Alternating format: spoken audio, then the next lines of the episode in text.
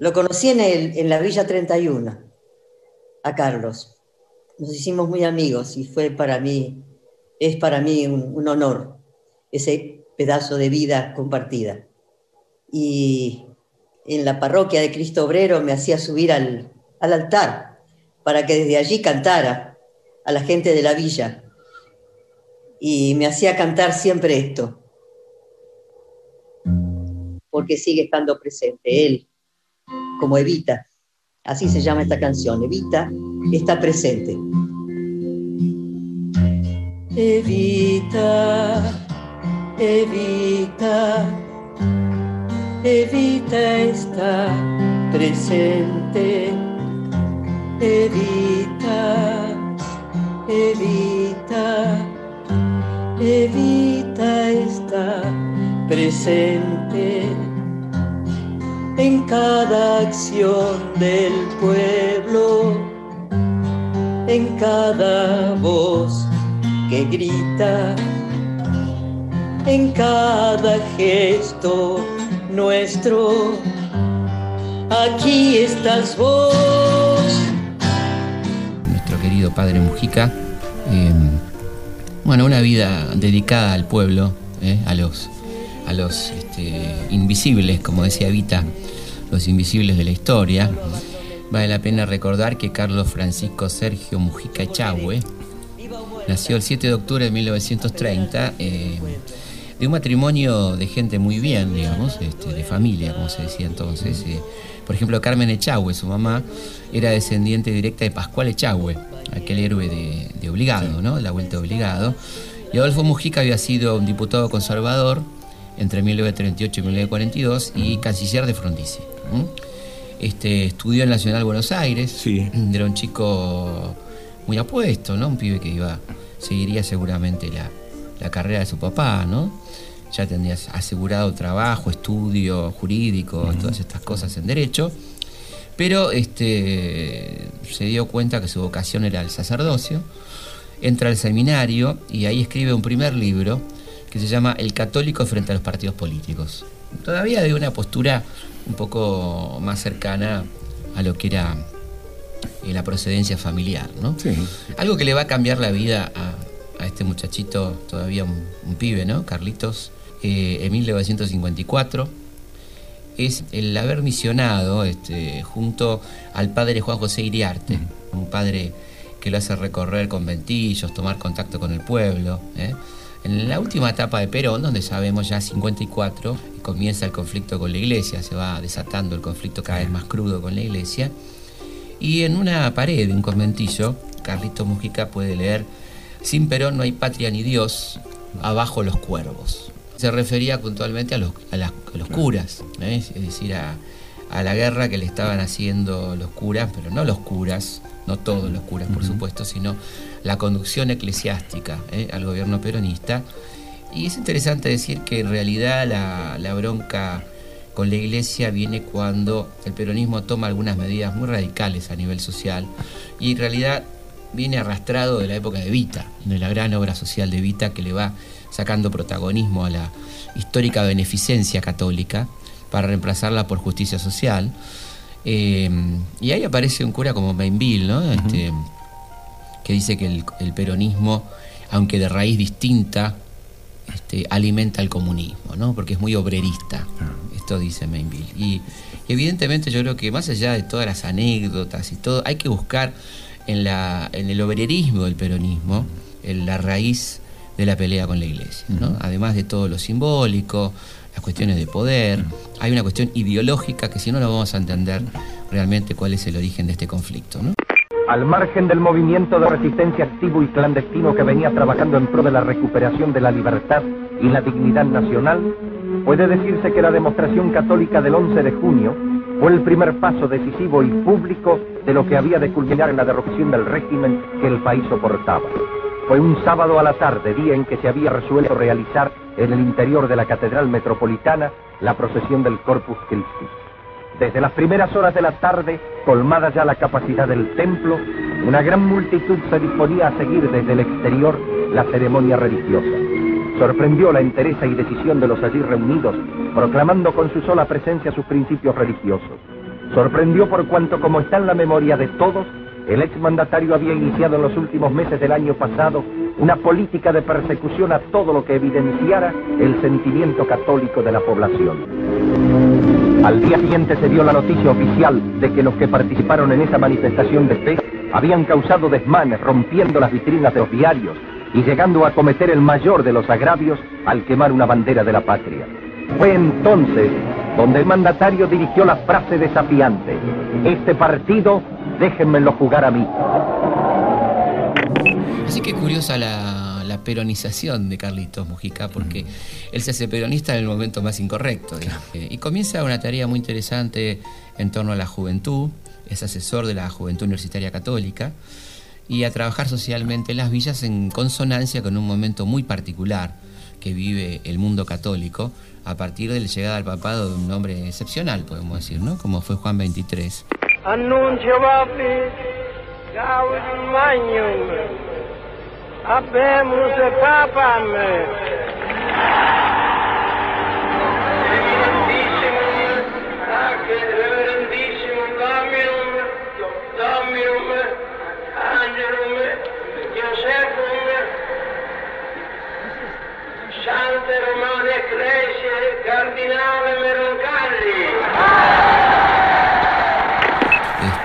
Viene a traer un aire fresco, una gran renovación.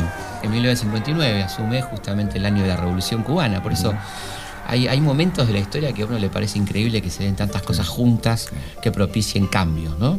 Cosas muy distintas, digamos. La llegada del papado de Juan XXIII, la asunción de Kennedy a la presidencia de los Estados Unidos, la Revolución Cubana. Y aclaremos, para que alguien que esté escuchando no se le pongan los pelos de punta, que no estamos diciendo que Kennedy haya hecho la revolución en los Estados Unidos, muy lejos de nosotros, pero que implicaba en el ambiente ultraderechista de los Estados Unidos, que venía de Eisenhower, una renovación y que habilitaba ciertos movimientos sociales como el de los derechos civiles, y etcétera, en los Estados Unidos. Que nadie se confunda, ¿eh? Pero son tres niveles distintos a nivel mundial, junto con la crítica al estalinismo en la propia Unión Soviética, que van dando lugar a un cambio, que va a ser el cambio fundamental de la década del 60, ¿no?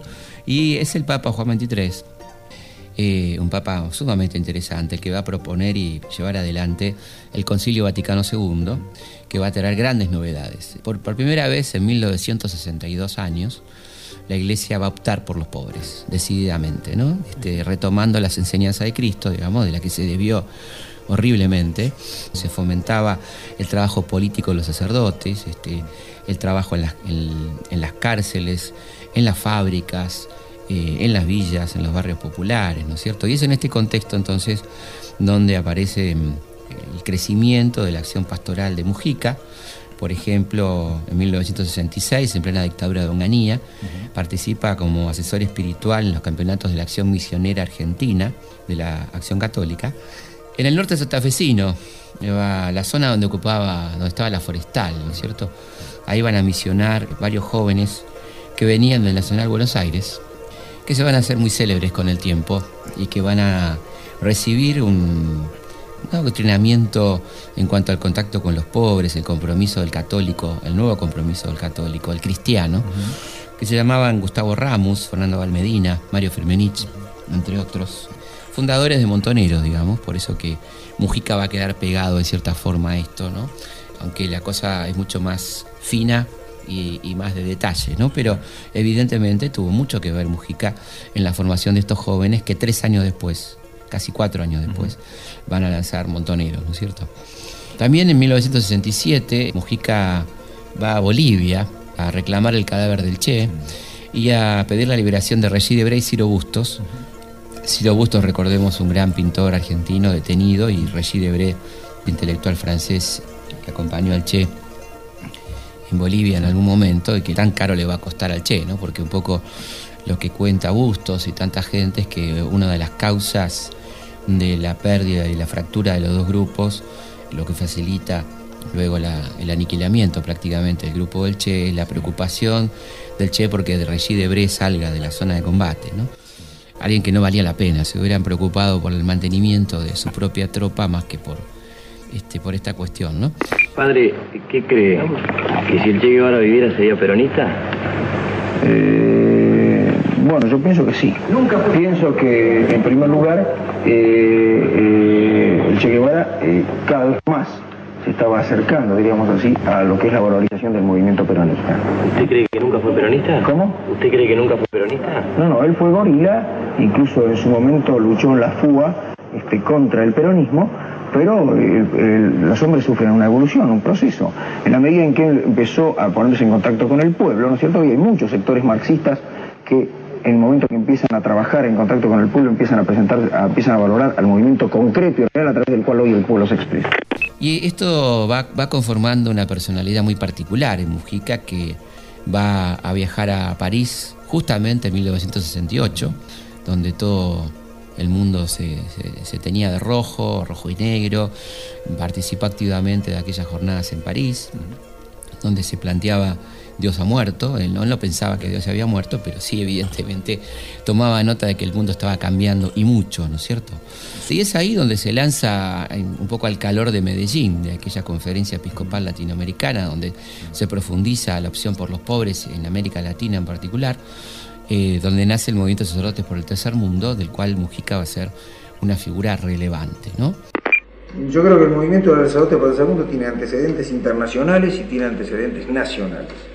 Lo voy a decir muy esquemáticamente. Los antecedentes internacionales son 1943, una encíclica de Pío XII que dice que los católicos tienen que volver a la Biblia. El volver a la Biblia significó para los cristianos volver a valorizar la historia humana.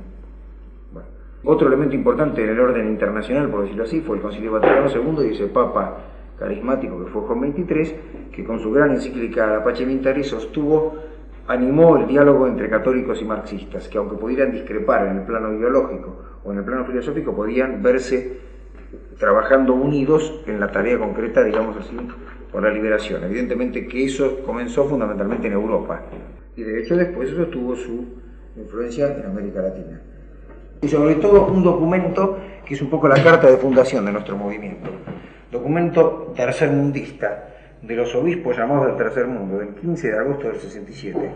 Documento de 21 obispos, entre los cuales estaba Helder Cámara, y había obispos de Brasil, de Australia, de Oceanía, de Venezuela, de Indonesia, de Yugoslavia, es decir, de distintos países como los que los podemos configurar hoy como países del tercer mundo.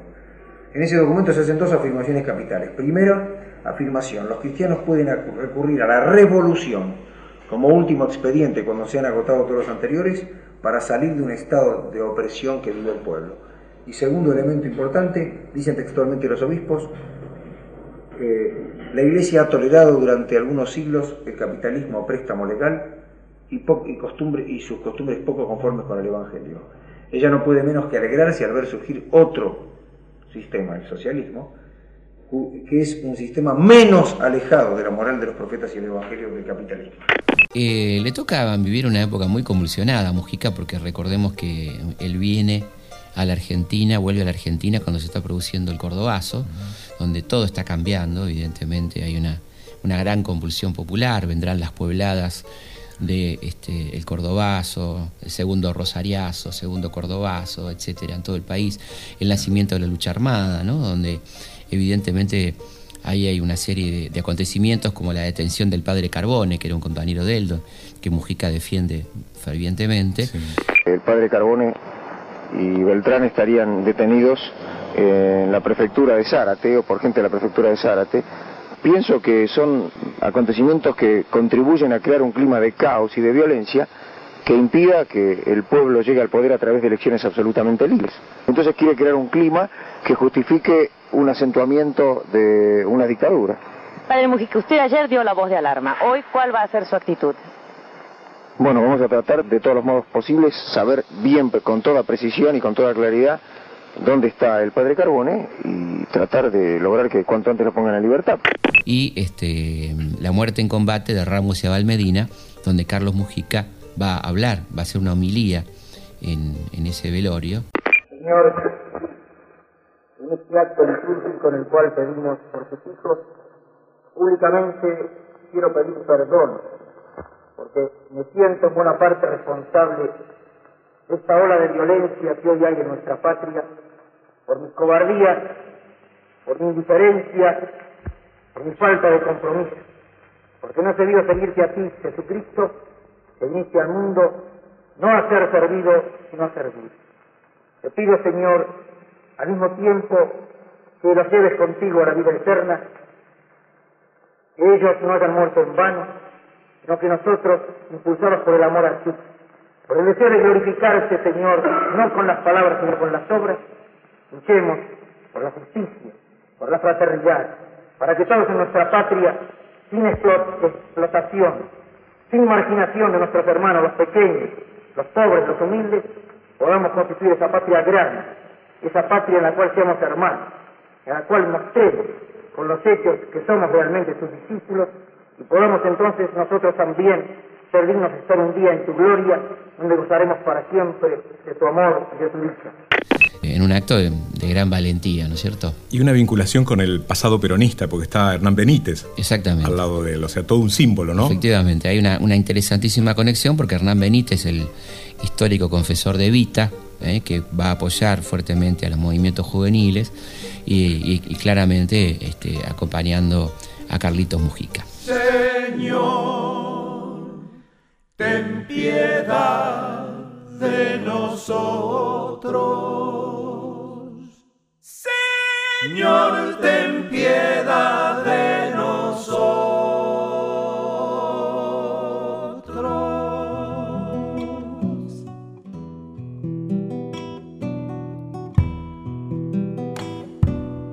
Tú que has nacido pobre y has vivido siempre junto a los pobres para traer a todos los hombres, para traer la liberación,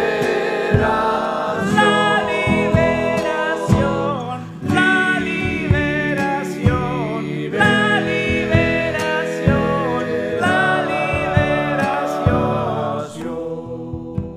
También había grandes cuestionamientos a Mujica, como corresponde, ¿no?, de los medios del poder, de sectores de la iglesia ultramontana, del poder, que decían que no debía hacerse políticas del púlpito, lo cual vale la pena poner en contexto, ¿no? ¿De qué estamos hablando? De que la iglesia argentina, que hizo política toda su vida, desde la Revolución de Mayo, para acá. A veces, ¿no?, en contra de los sectores populares. Generalmente en contra, el 99% de las veces. Acá estamos hablando de una gran excepción, ¿no? Uh-huh. Estamos hablando de Benítez, estamos hablando de Mujica, podríamos hablar de Angelelli, podríamos hablar de Benevares y de cuantos más, ¿no es cierto?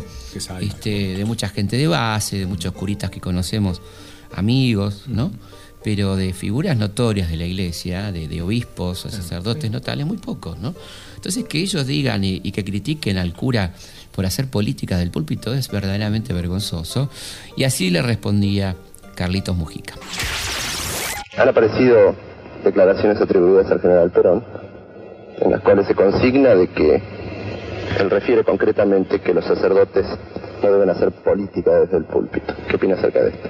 Bueno, yo las he escuchado directamente a través del televisor, las declaraciones del general Perón, que yo comparto plenamente.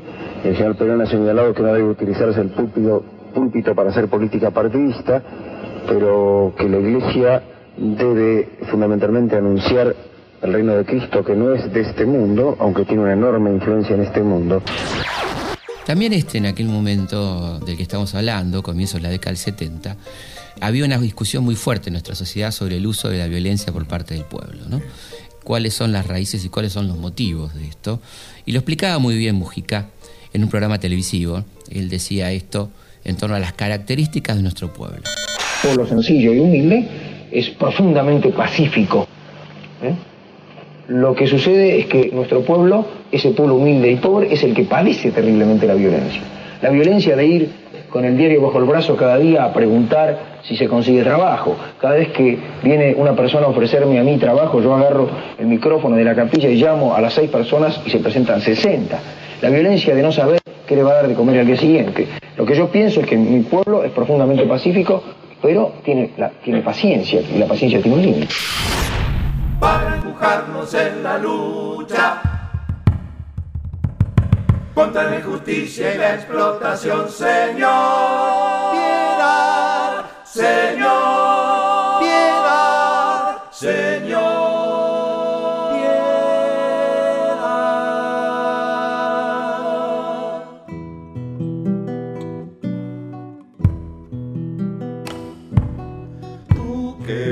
encuentras por fin al final de los tiempos para llenar nuestro corazón de alegría y plenitud.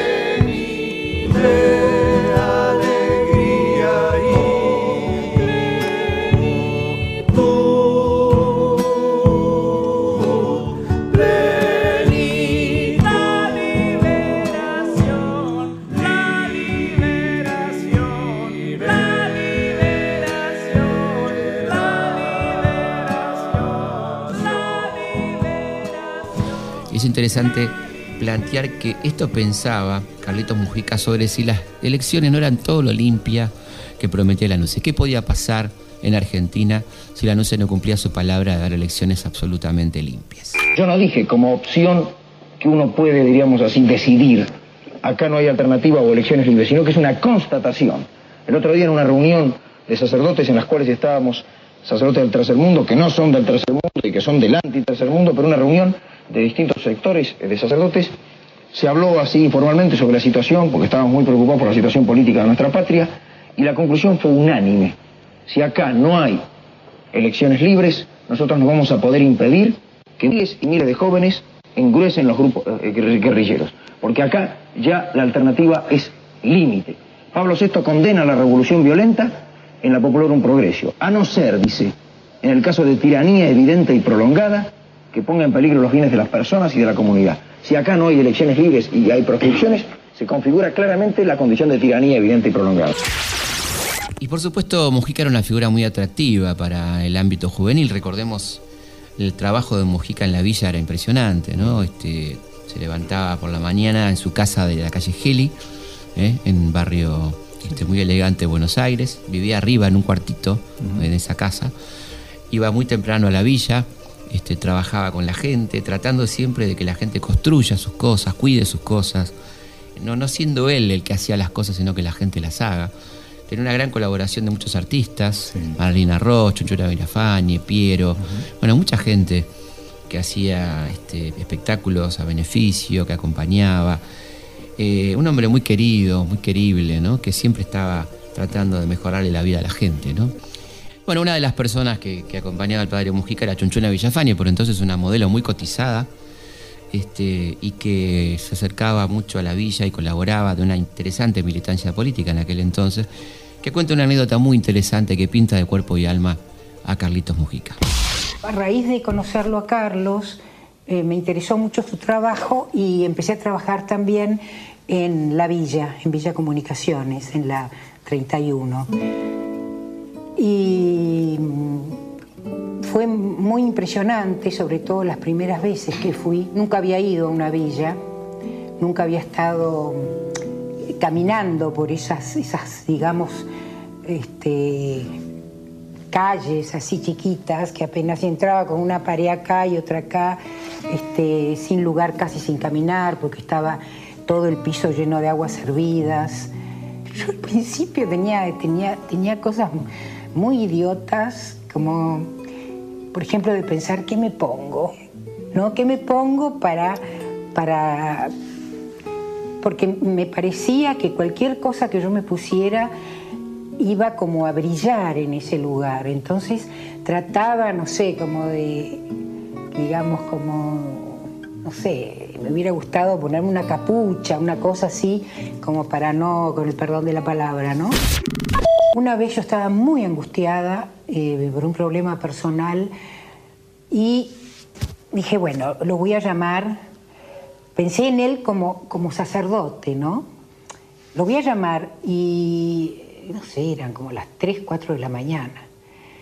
Yo le dije, mira, discúlpame, soy fulana, te llamo porque tengo un problema terrible y por eso que te despierto. Y porque y más él que trabajaba todo el día, era difícil llamar, ¿no?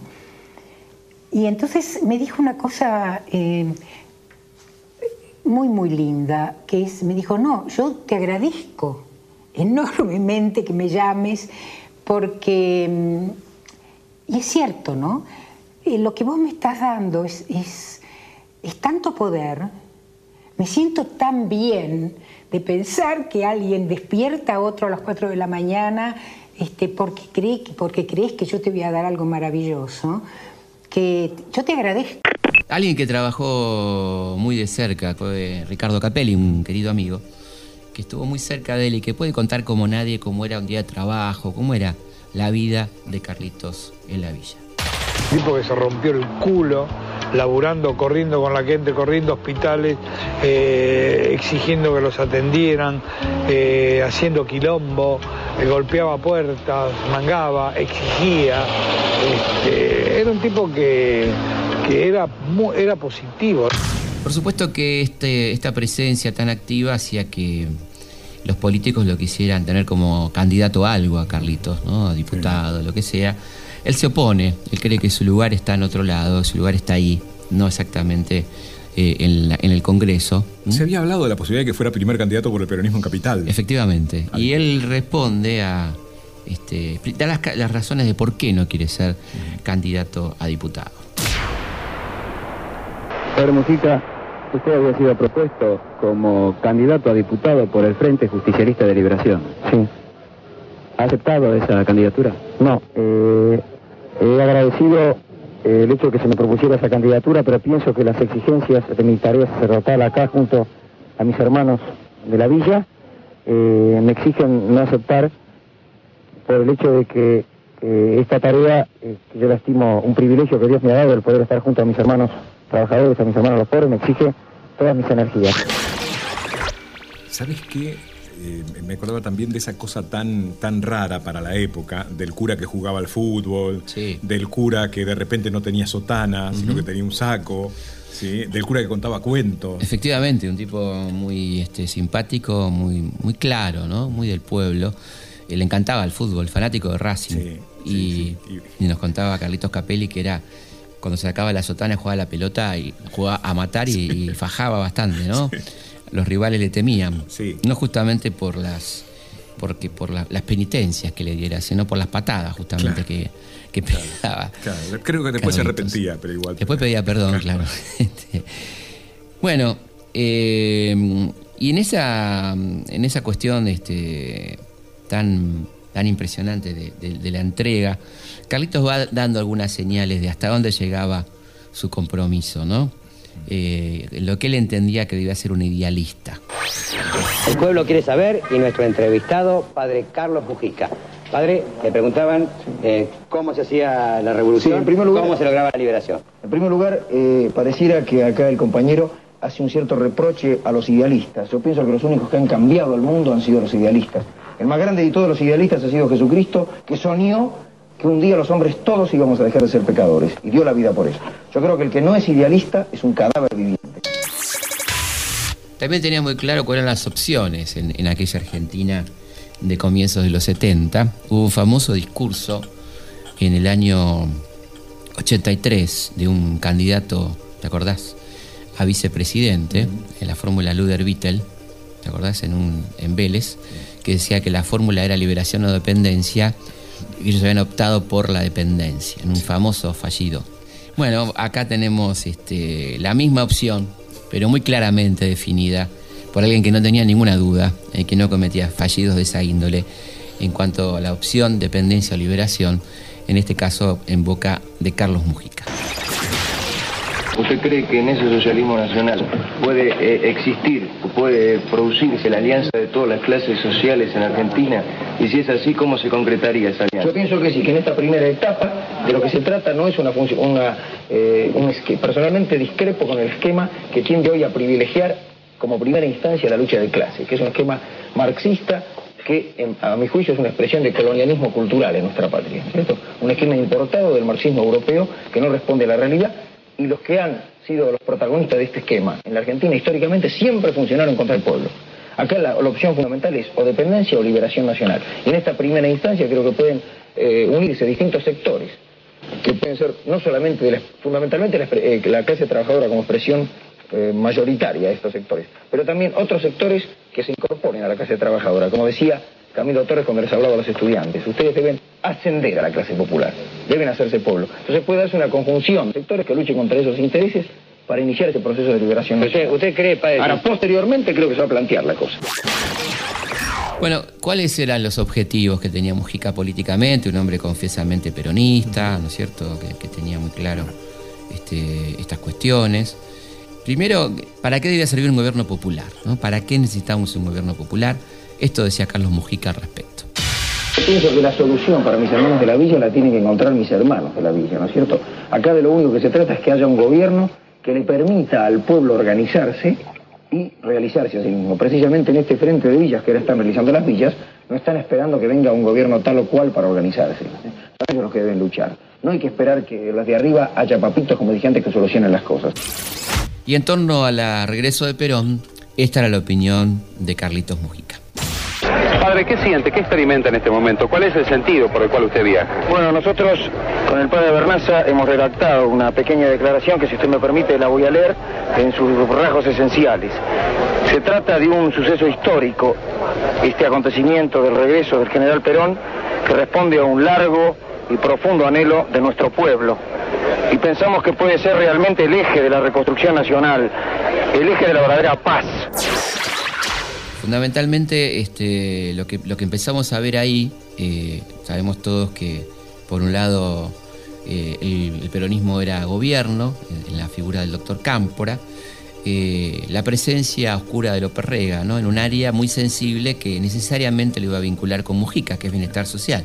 O sea, alguien que está buscando ayuda para su tarea social tenía que estar en contacto con López Rega. Esto fue absurdamente interpretado, podemos decir, por algunos sectores de la izquierda peronista, como si Mujica hubiera cambiado, se hubiera tornado un colaborador o algo por el estilo, porque aceptaba un cargo de asesor en ese momento. Y es interesante escuchar a la propia Mujica sobre esta cuestión y su relación con bienestar social.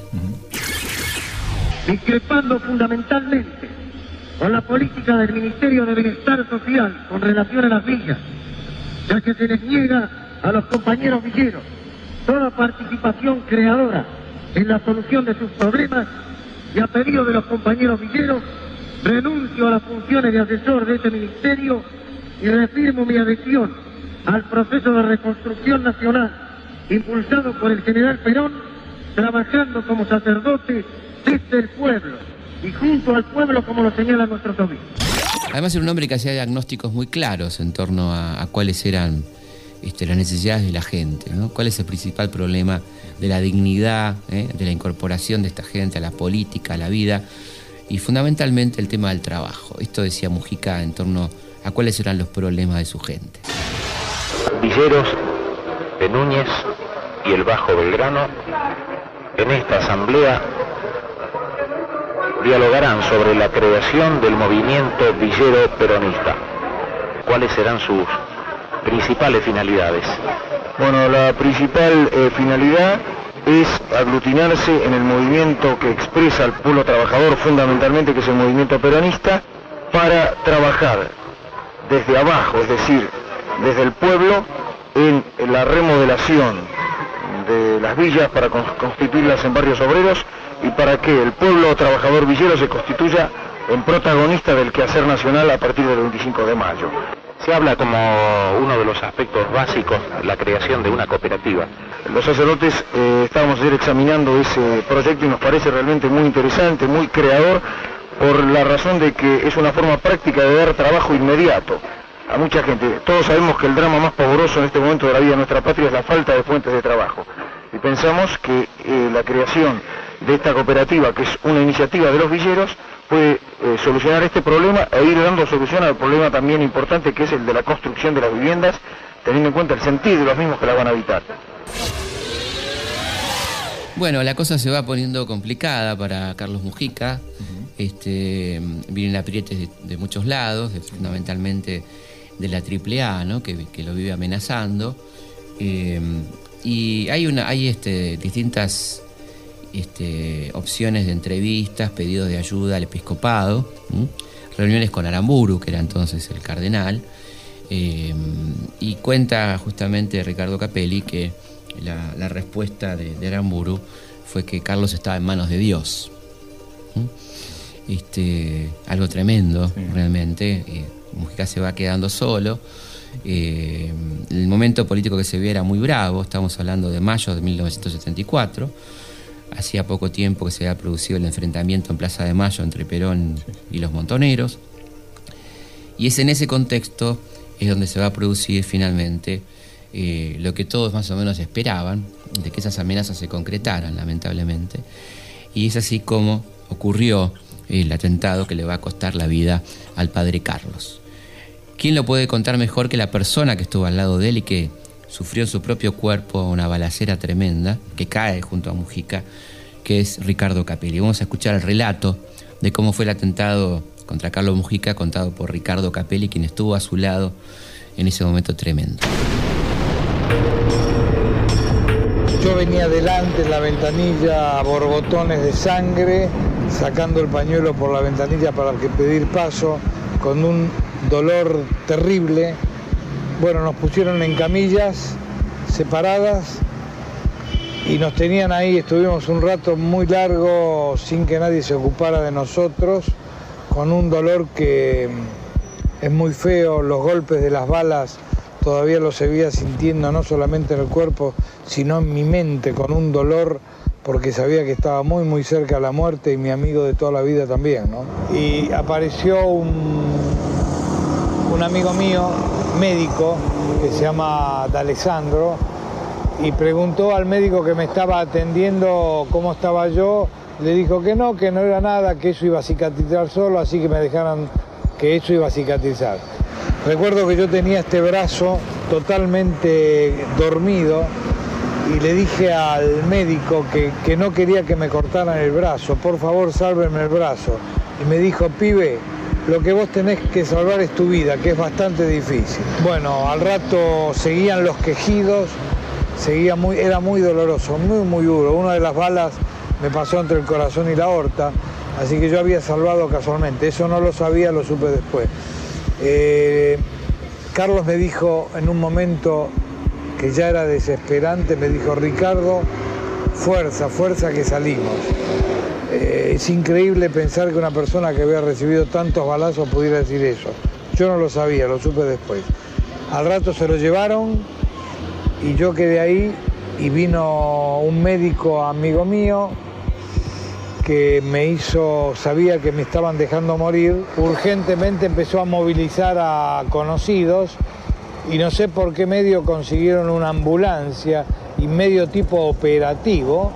Me sacaron de ahí, nadie quería acompañarme porque era muy difícil venir conmigo en esa ambulancia, y una prima mía que se llama Graciela Valenciano vino sosteniendo así el suero y me trajeron acá. Yo acá no me enteré que Carlos había muerto realmente, me enteré después, pero no, acá no me enteré. Acá me hicieron en 2 días 14 operaciones, 4 de ellas con anestesia y el resto mordiendo una sábana, porque ya no podía agarrar más anestesia. Y bueno, y me salvaron la vida. Yo allá hubiese muerto porque me dejaban así. Entonces, por eso vine al Rawson. Acá estuve en terapia intensiva, estuve, no me acuerdo cuántos días, pero recuerdo que al segundo día me vino a visitar Jorge Conti, que era secretario de prensa del Ministerio de Bienestar Social, y me dijo, Ricardito, qué desgracia lo que ha pasado, pobre Carlitos, tan bueno, tanto que lo queríamos. Vengo a decirte que don Pepe se pone a tu disposición, me pidió que viniera para que esté a tu disposición para lo que vos necesites. Don Pepe era López Rega. Cuando él se fue, dije, bueno, chicos, vayan pensando en sacarme de acá porque esto me asusta. Y bueno, y me fui. Y dónde iba a ir, y yo dije de que me llevaran a mi casa, porque era el lugar que menos iban a suponer donde yo podía estar.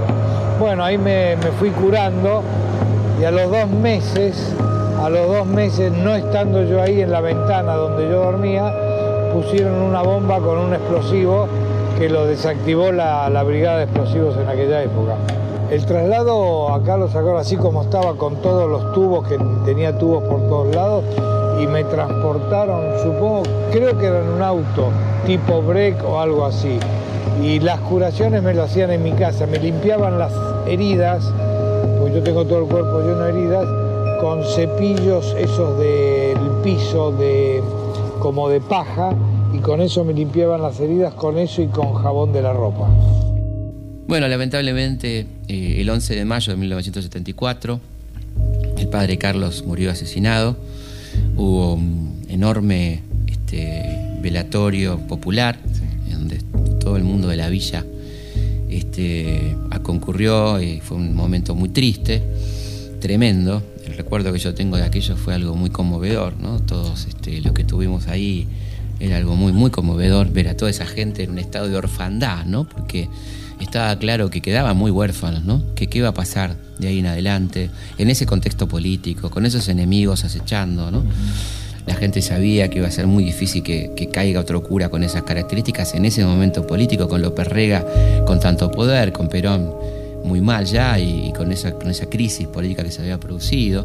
Creo que vale la pena recordar a un hombre que se jugó por el Evangelio, que se jugó por sus hermanos, que estaba realmente haciendo lo que Cristo quería que se haga, ¿no? Según uno lee en las enseñanzas evangélicas. Así que de ese Mujica hablamos, ese Mujica que fue a buscar a Perón en aquel famoso charter, ese Mujica que estaba comprometido con su pueblo, ¿no es cierto? Lamentablemente Almirón, que es uno de los responsables de su muerte, murió en un hospital, sí, sin responder exactamente, fue extraditado pero no llegó a responder por este crimen ante la justicia, miembro de la AAA, ¿no? Pero el responsable directo, sin duda, de la muerte de Mujica se llama José López Rega, ¿no? Y ese contexto y esas omisiones y la mirada para otro lado de la iglesia, que debió protegerlo y cuidarlo, como cuando quiere proteger y cuidar a alguien lo hace, ¿no? Quizá valga la pena decir que Carlos Mujica está muy vivo en la villa, en aquella villa que lo vio crecer, por la que tanto hizo, donde él está enterrado, a pesar de que la dictadura colocó en medio la autopista, ¿no? La tumba de Mujica quedó un poco aislada de la villa, donde está la capilla. Creo que la mejor forma de despedirnos es con la oración que rezaba el padre Mujica, esa impresionante oración que define su estilo de entender al cristianismo. Señor, perdóname por haberme acostumbrado a ver que los chicos parezcan tener 8 años y tienen 13. Señor, perdóname por haberme acostumbrado a chaspotear en el barro. Yo me puedo ir, ellos no. Señor, perdóname por haber aprendido a soportar el olor de las aguas hervidas, de las que puedo no sufrir, ellos no. Señor, perdóname por encender la luz y olvidarme de que ellos no pueden hacerlo. Señor, yo puedo hacer huelga de hambre, ellos no, porque nadie puede hacer huelga con su propia hambre. Señor, perdóname por decirles no solo del pan vive el hombre y no luchar con todo para que rescaten su pan. Señor, quiero cargarlos por ellos y no por mí. Señor, quiero morir por ellos, ayúdame a vivir por ellos. Señor, quiero estar con ellos a la hora de la luz. Bueno, vaya este programa a la memoria del querido Carlito Mujica.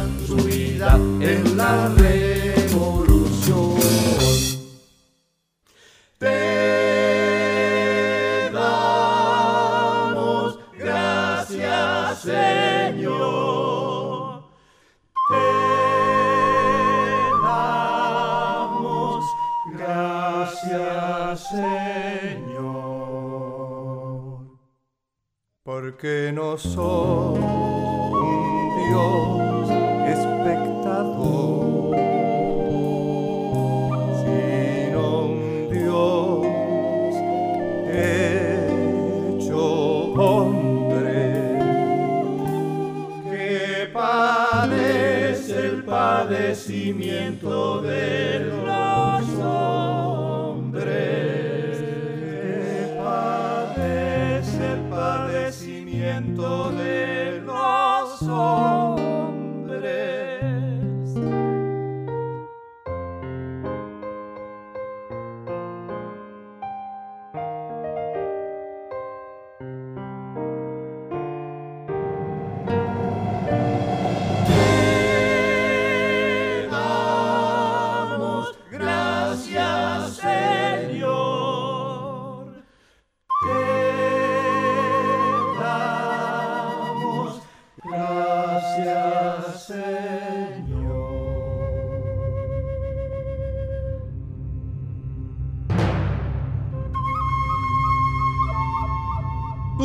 Nos arrancas del egoísmo, impulsándonos a luchar contra la explotación. Ten piedad de nosotros.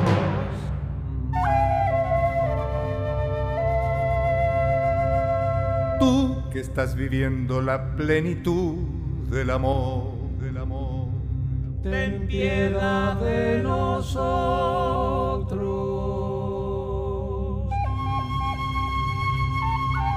Tú que estás donde vamos a estar todos,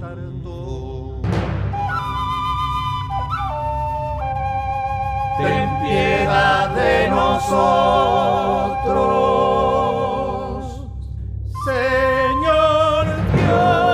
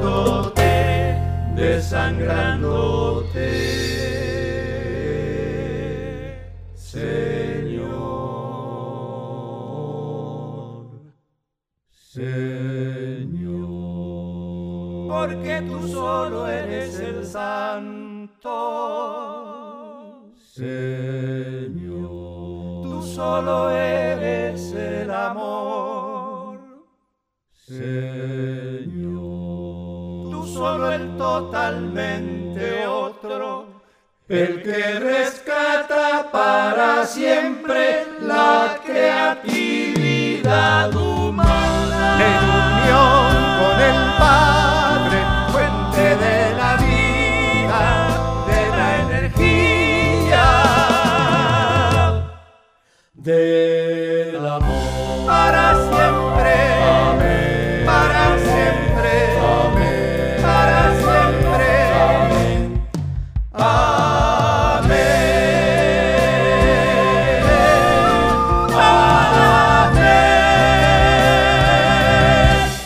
Contenidos y memoria histórica. Radio Nacional.